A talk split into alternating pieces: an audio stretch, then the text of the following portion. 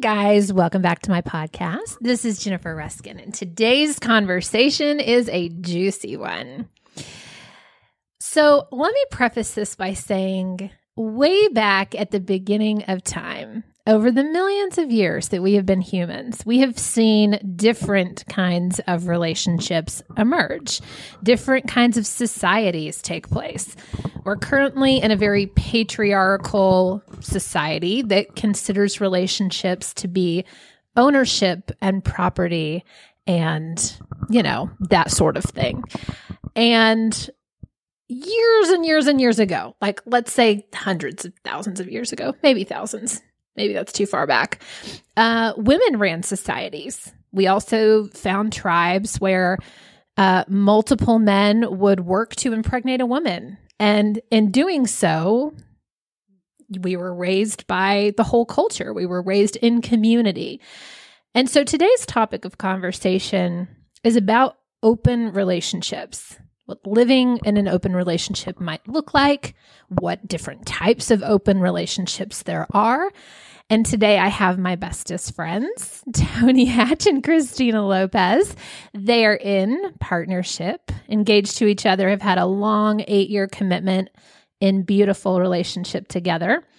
And we're interviewing them today. Hey guys. Hi. Hello.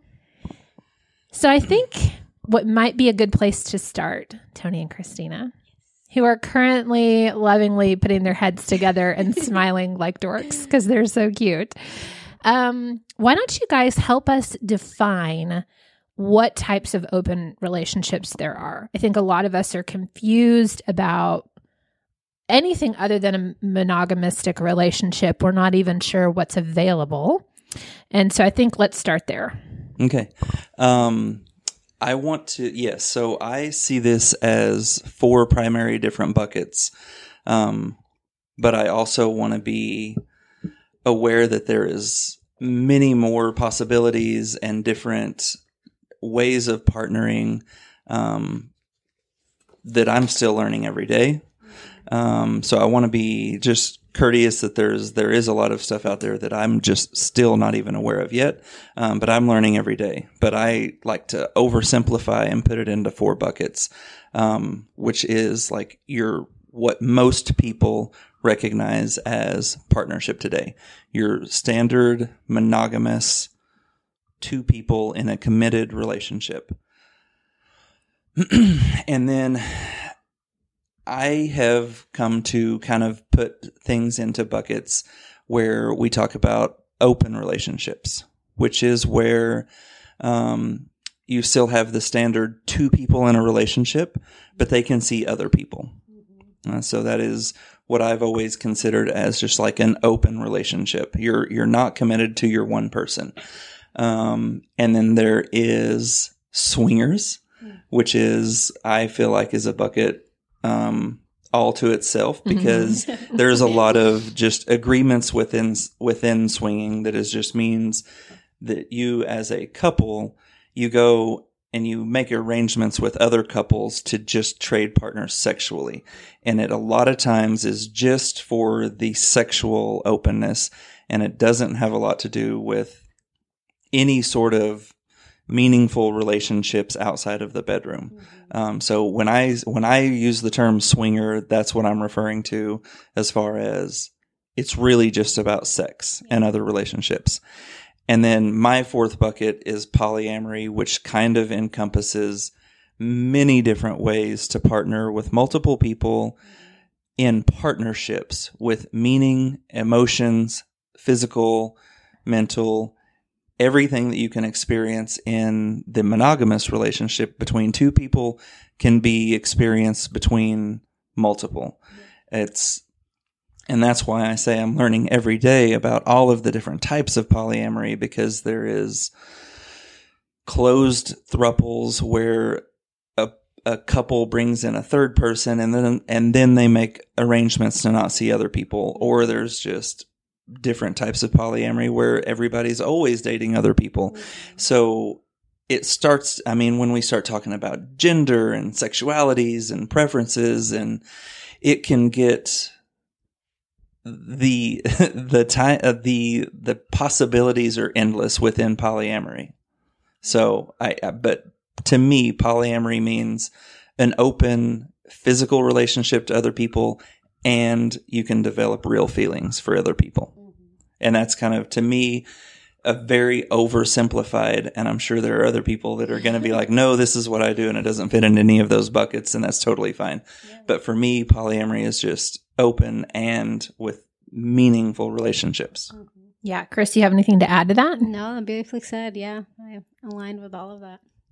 So, one thing I wanted to mention I think I'm the newest member of our little friendship circle to enter into an open relationship lifestyle. And I was surprised with the terminology. Hmm.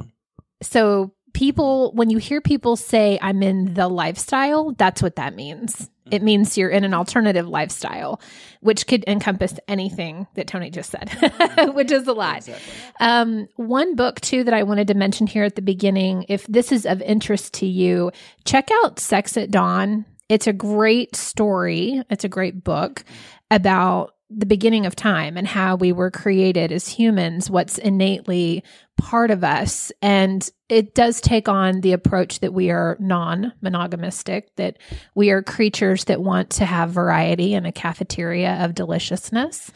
Um, so just check that out if, if that's interesting to you. Tony and Chris, I don't know if you guys have any other books that you might want to mention here at the beginning that have helped you guys along the way.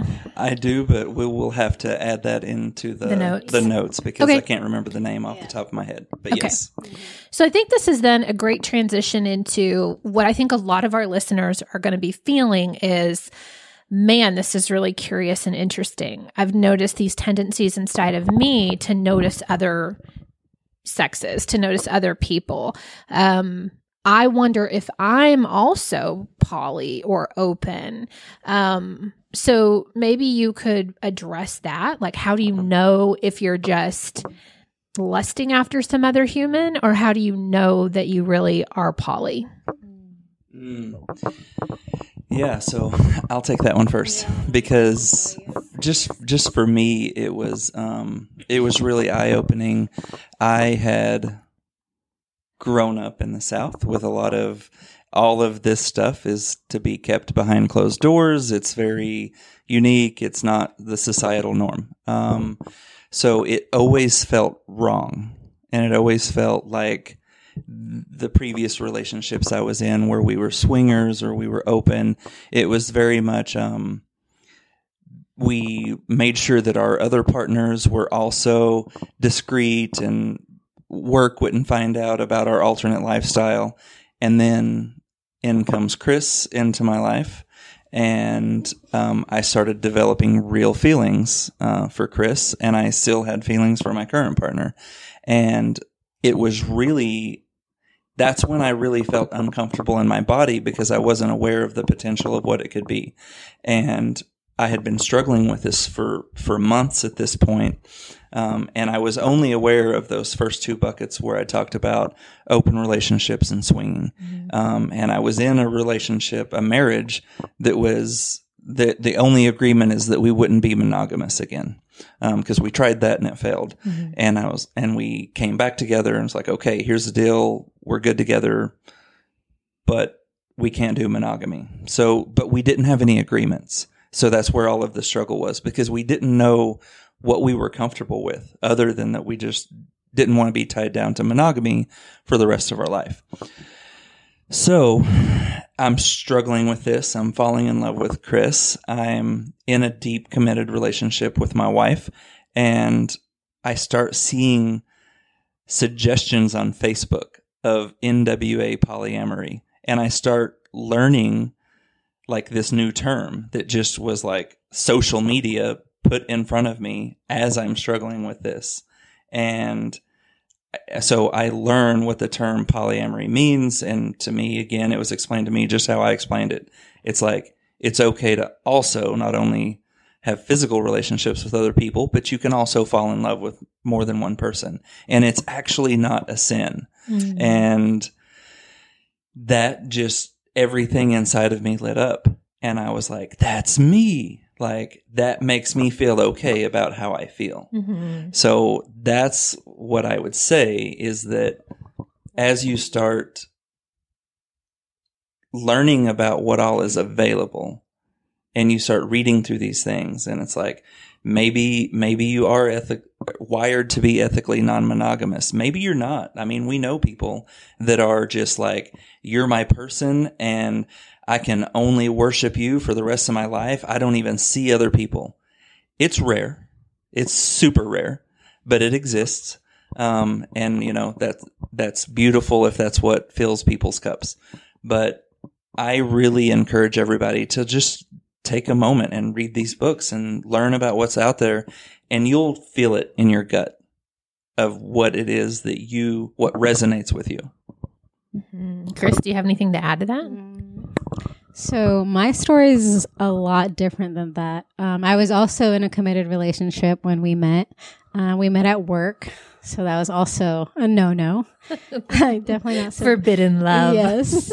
um, so I was committed. Um, we bought a house, built a house. Um, I was raised Catholic and I'm Mexican, so it's very much traditional.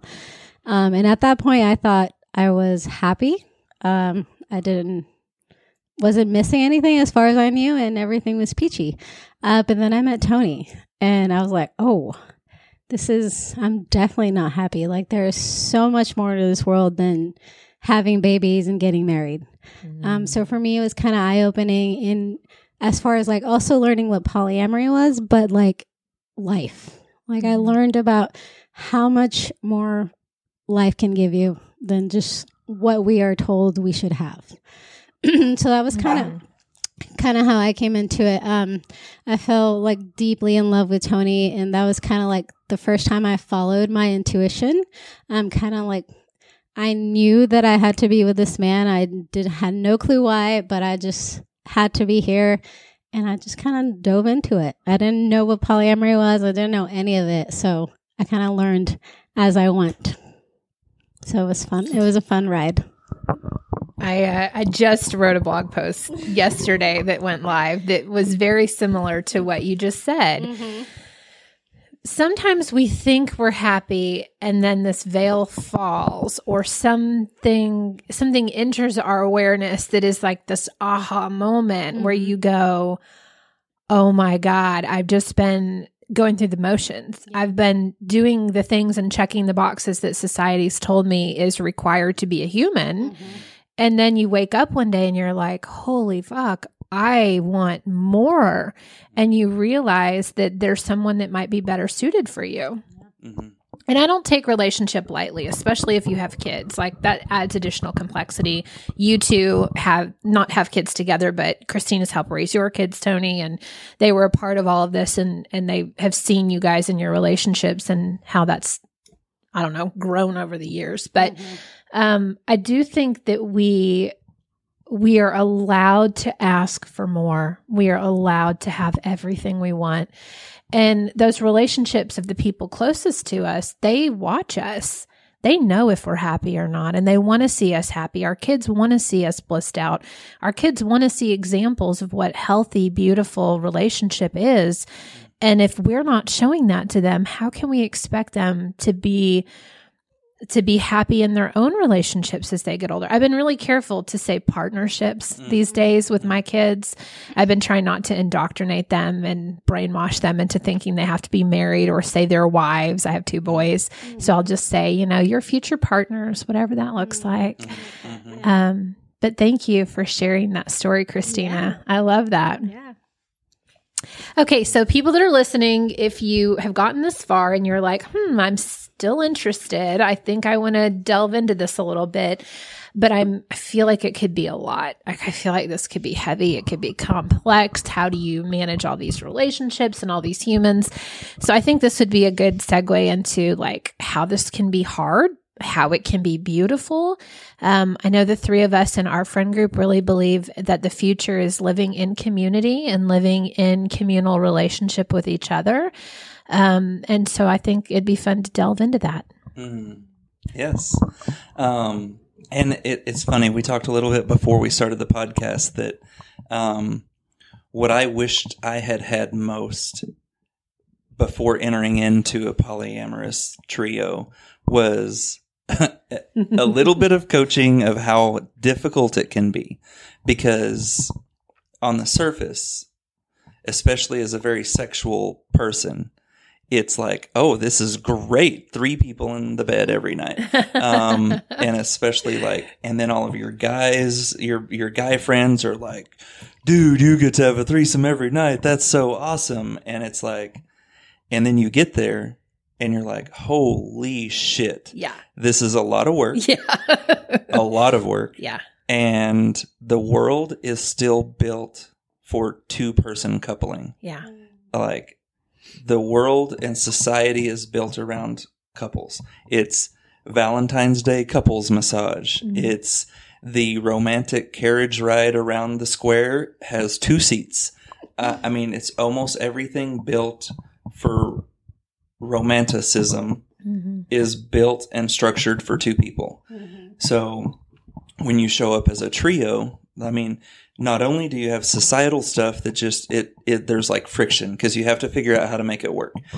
Um, and there's so much of that that shows up in in the polyamorous world where you just it feels like you're constantly fighting this uphill battle of figuring out how to make everybody feel special and equal and loved and cared for when there's so much of the society is built around couples for two. Um, and then there's the layer of telling your family, which is like that's in our experience, that's where all of our potential relationships have come to an end. It's somebody meets us and they're like, oh, polyamory sounds interesting. And then you're like, you hear the the typical comments. I've always wanted to try a threesome and like all of this stuff and it seems like super new and exciting and and then they're like, "Oh, wait. Like what what do we do on Thanksgiving?" Yeah. Like how do I tell my grandma that I'm dating a couple? So so and then you start seeing all of these like reality things come in and it starts to get really hard for people. And we've had a lot of potential relationships that start out really well and last two or three months. And then they're like, oh, my mom found out, or my brother gave me a hard time because he was teasing me. And there's these things start to happen, and then people start to drift away. Um, and that's pretty common. Um, and it may just be because um, I feel like there's a pretty good polyamorous community where we live, but I don't think there's a lot of people that are open about it. Mm-mm. And I think there's still a lot of like still navigating, trying to find our people that are open and they're like, this is who I am. And I don't care what my family thinks. I don't care what my boss thinks. Mhm. This is who I am. And that's what's been interesting is like finding our people Mhm. so that like at least that aspect of like, it's not, not always coaching people into the lifestyle is, Yeah. is that's, that takes out Finding the majority of the work, finding community in it. So let me jump in here real quick and say I was really lucky when I decided to take the step into open relationship that I had Christine and Tony to help me. And so I'll make sure to and add some links into the show notes of what community could look like for you and where they might be because I found living here in Northwest Arkansas, you're right. A lot of people work for Walmart or they work for suppliers mm-hmm. and they're they're guarded about their lifestyle, but once you get into the lifestyle, then you realize there's a lot of us here. Yeah, there's totally. like 600 people on one Facebook group that I'm in. Like there's hundreds and hundreds and hundreds and hundreds and hundreds and hundreds. And then once you get into the lifestyle, it's kind of like the Vegas rule. Like what happens in Vegas stays in Vegas. Mm-hmm. Yeah. What Yeah. happens in the lifestyle stays in the lifestyle. You don't go tell your buddies at work. Yeah. Like you just you're really respectful or you get shunned by the community, which is not fun, I'm sure. Mhm. So, um, so we'll help you with maybe you know a couple links to get you started Yeah. of where you can find this community, Mhm. and then know that once you're in it, it's close and it's tight, and they help each other, and they're very careful. You know, I was very, very impressed with how, even with each sexual experience that I had, that my partners were all very mindful and very careful that all of us had multiple partners. And so mm-hmm. we wanted to protect each other. And it this was even happening during COVID, you know, so we mm-hmm. were extra careful with how we felt that day and making sure we didn't feel sick and mm-hmm. being very vocal about, hey, I kind of have a, s- a s- you know stuffy nose today. Do you still want to connect tonight? Because I don't want to, you know.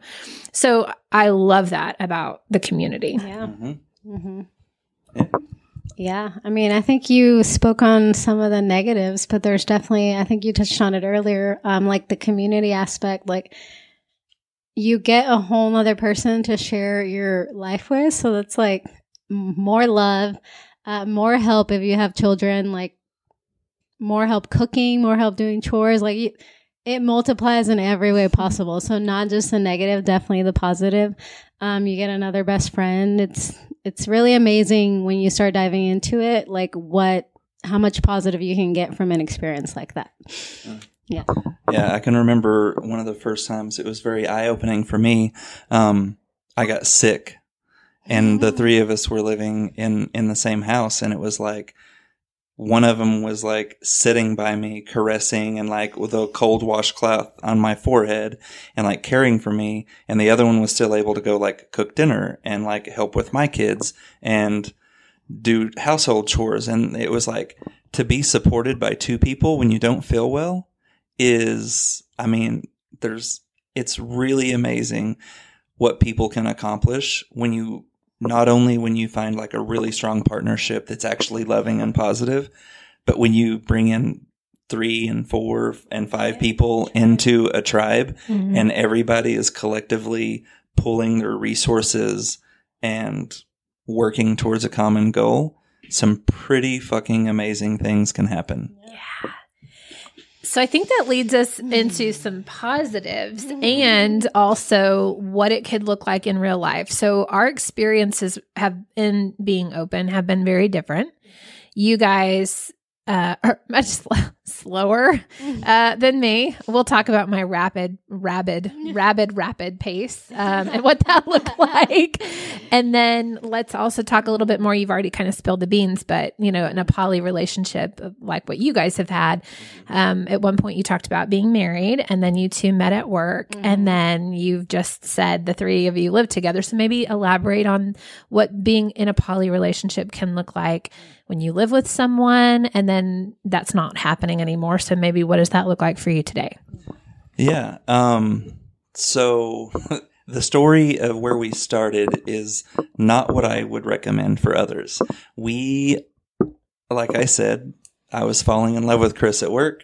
I was in a marriage where we didn't have polyamory commitments or boundaries, and I wasn't supposed to be falling in love with somebody else, but I did. And then there was about nine months of pure hell for all three of us. We mm-hmm. were, it was ugly because I didn't like my ex wife Jennifer was not okay with what was happening with Chris and I. Chris was trying to figure out what was going to happen with her committed relationship and her feeling the way she felt for me. There was definitely some things that we were doing that was not exactly ethical. Um, even though I had the agreement of we wouldn't be monogamous, there was just, there was definitely still some stuff that was, I wasn't being 100% truthful with, with my wife. Um, because, and then there was like leaving and going and being with Chris and then leaving Chris and going back. And I was in love with two people and it was like being ripped in half.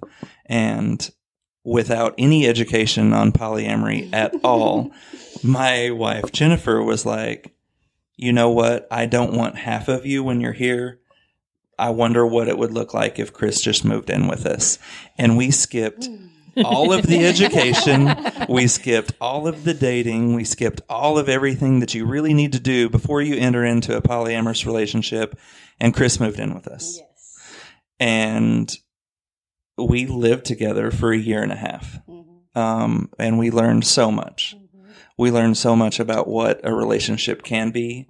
We learned about how insecurities can pop up when other people are in the same room. And if the communication and the trust isn't there, things can start to go down a pretty rocky path.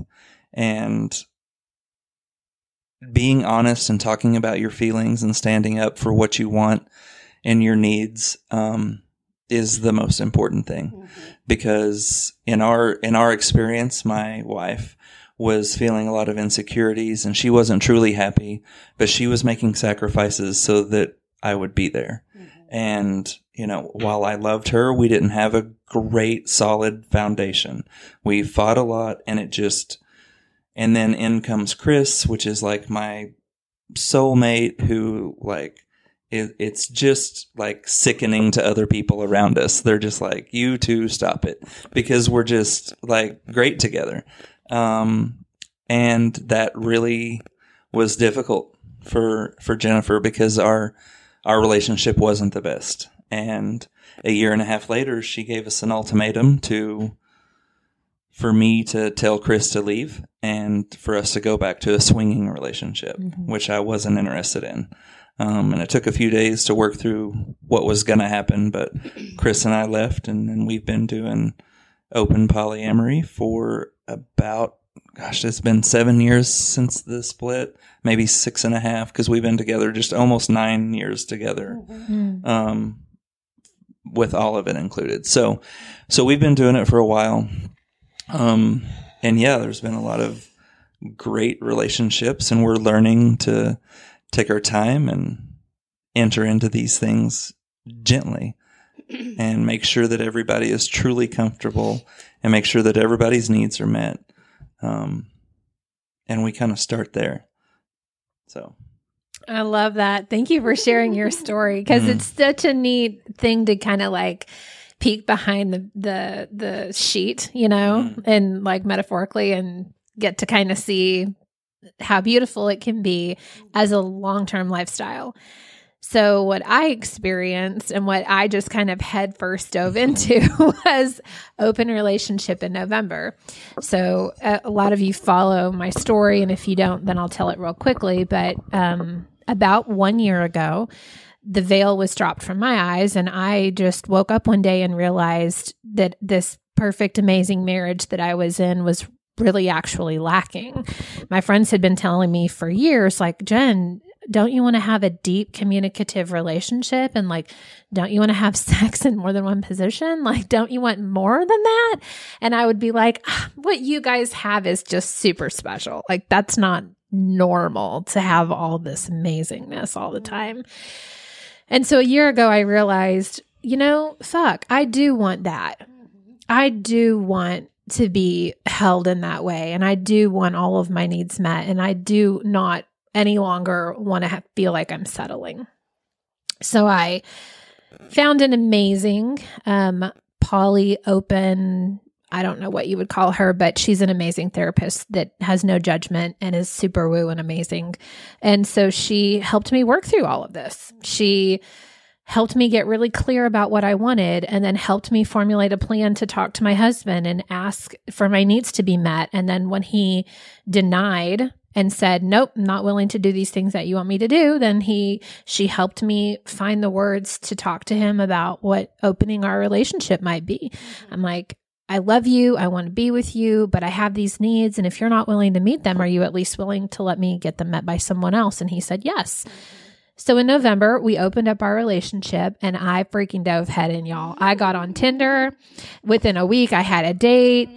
We went and had sushi and like immediately, y'all, I was like vibrating across the table with him. There was so much sexual tension. We could have just done each other like right in the middle of the restaurant. It was insane. And then he went out and walked me to my car and made out with me and I was like a puddle. That was my first touching of a man other than my husband Mhm. in eight years, eight, nine years. Like I'd never touched another human, looked at another human. Like I was completely, totally dedicated 100% to Derek and didn't need to look anywhere else. And so all of a sudden, this new guy drops in my life and I'm just like, oh.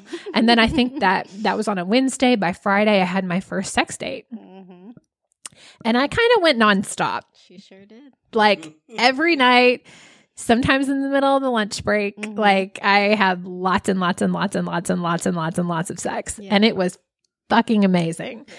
And it was interesting too, as my friends watched me expand. Like all of a sudden, my heart was just burst open. My needs were taken care of. Mm-hmm. I was like overflowing with joy and just that feeling of like finally like instead of like getting drips from like this like faucet that was like you know those faucets that just drip and it's mm-hmm. annoying? Like i feel like for so many years i was just getting little drips of like satiation. And now all of a sudden it was like this flood. I was like being waterboarded by mm. by like all the orgasms and all the sex. It was amazing. Well, the third person that I started dating uh, is now my committed partner. So that's when I met Scott, and he lovingly hung with me through all the other guys that I hung out with. And it was about December. So maybe a month into our relationship, month and a half, he was like, Jen, I don't know how I feel about this. Like, I thought I was cool with you being open, but like you talk about it a mm-hmm. lot and you talk to me about the guys that you've been with. And, and I just thought that was normal in open relationships. Like everyone should be cool with all of it. Right. So I just mm-hmm. told way too much. Uh, that was a side note. You probably don't want to do that. and so Scott was like, I, I, I don't know that I'm comfortable with this. Mm-hmm. Can you maybe like turn off Tinder and stop finding new guys and just stick with what you have for a while. So like mm-hmm. there's not more coming in the hopper. And I was like, I can commit to that. Sure. So I continued to see other people, continued to see to see him. And then by mid February we had the talk mm-hmm. that was like I'm falling for you. And he's like, I'm falling for you. And at that point, my marriage had dissolved. I had gotten divorced and we committed to being exclusive. And so now he's moving in this week. So that, that's my fast paced overview of what an open lifestyle could look like. Mm-hmm. That's not necessarily, you know, poly and committed and long term mm-hmm. that can meet immediate needs or meet you long term, like if you mm-hmm. want that. Um, and so for us in this season of our relationship, we're committed and we're monogamous and who knows what that will look like in the future. But for now, that's how we are. And that's, and we feel really good about that. So beautiful. Thank you. It's been such a joy to watch you go through your transformation. Yeah. To- just to be here to witness your just the whole thing and seeing you so happy. Yeah. It's been awesome. Thanks for holding space for me during all of this. And they were so cute. They'd be like, Oh, tell us your story, or what's your latest story? What's the latest update? What happened? And so there was always something really fun to talk about, which there mm-hmm. still is. It's just not, you know, different guys every night, which is mm-hmm. fine. Mm-hmm. So I want to circle back to that. If you just heard me say that and you're feeling judgment, we are allowed to be sexually fulfilled. Mm-hmm. Mm-hmm. We're allowed to be emotionally fulfilled. I had this big void in my life of emotional connection with my husband. And my friends kept telling me I deserved to have deep communication and connection with my partner, mm-hmm. that that's normal. And if you're not experiencing that, maybe now's a good time to kind of look in, into your life to have those conversations with your partners. Are you willing to show up for me in a different way that's not just talking about kids and what's for dinner and did you take the trash out? Hmm. You know, I want to talk about freaking aliens and the solar system and like what's let's like where are we going to meet in our next life? Like I want to go mm. deep. Mm-hmm. Right? Y'all are the same way. Mm-hmm.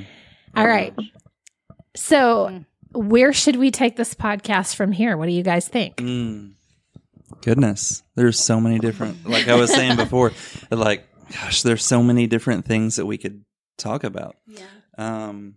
So maybe we keep this at a 101 Yeah. level that's- because this was a lot for people to digest the first time. We talked, so like, let's do an overview. We talked about what is an open relationship. We talked about that there's traditional monogamy and then there's different open relationships like swingers and polyamory. And then polyamory can look like, you know, a closed throuple or it could be open dating season, which is mm-hmm. what I was doing. It's like open season. Yeah. Go for it. Right. Mm-hmm. We talked about the negatives to being in an mm-hmm. open relationship, how you have to tell Mima at Christmas who your third is, who your mm-hmm. throuple person is that came to come have thanks, you know, Christmas dinner. And then we talked about the positives, how there's enough love in your heart for more than one human. There's that one thing, side note, I have noticed mm-hmm. a couple things. One, your capacity and ability to hold more expands when you add more people in your life. You realize I can hold more than one partner. I can hold 10 partners. Mhm. And I can remember all their names and all their stories and what happened at the last time we met up.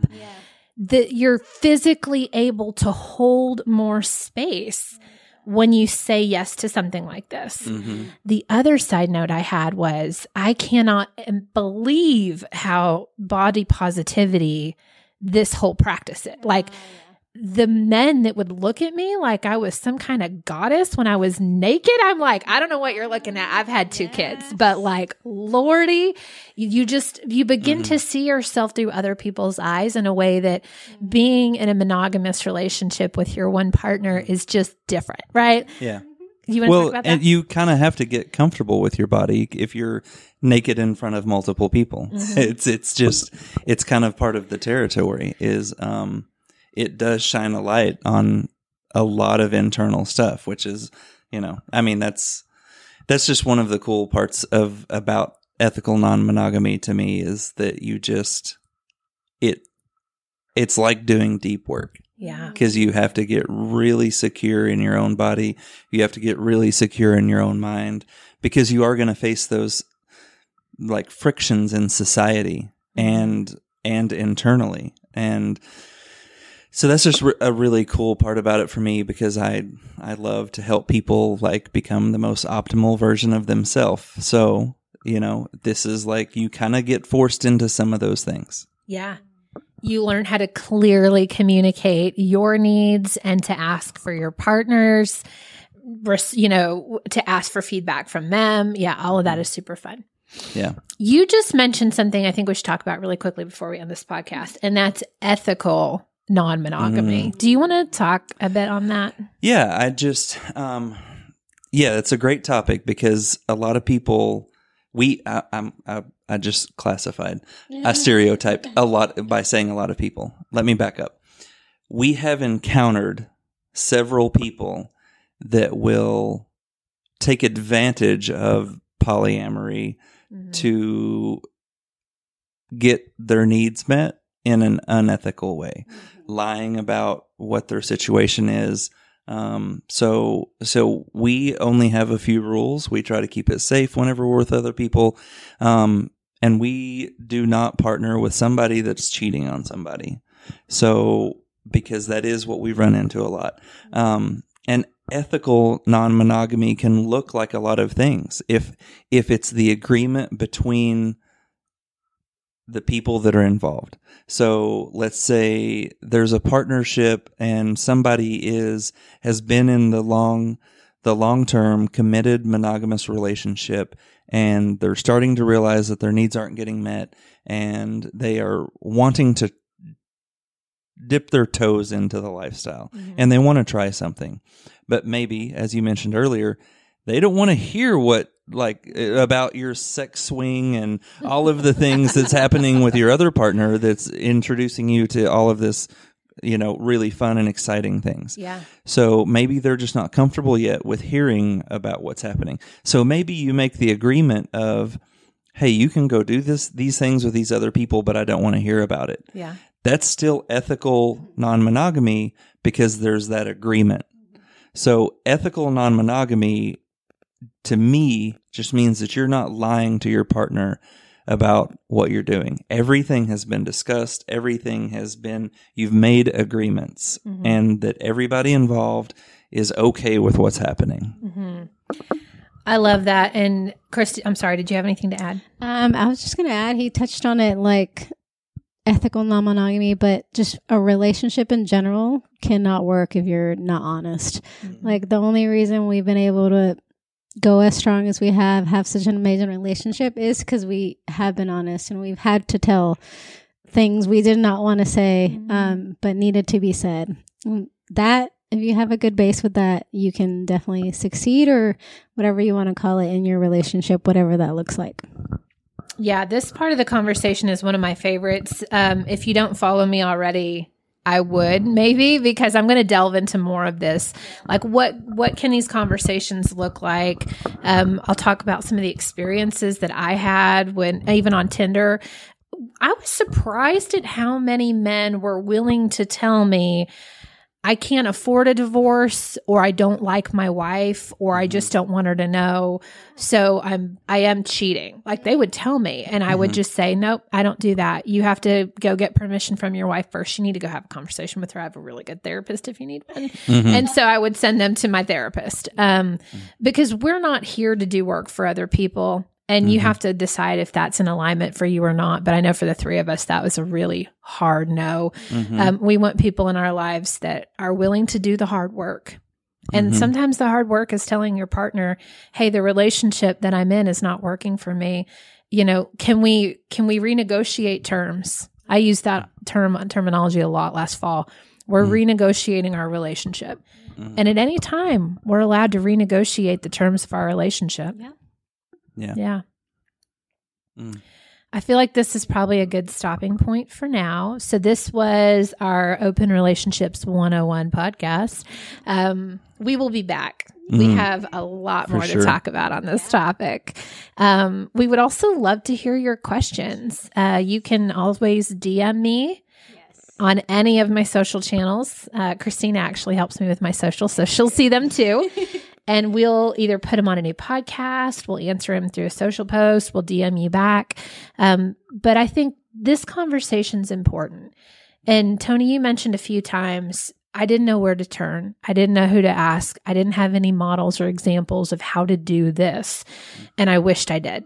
Mhm. So the three of us are stepping up, we're being bold, we're having these conversations and we're putting them out there for everybody to listen to because more people need to to do this.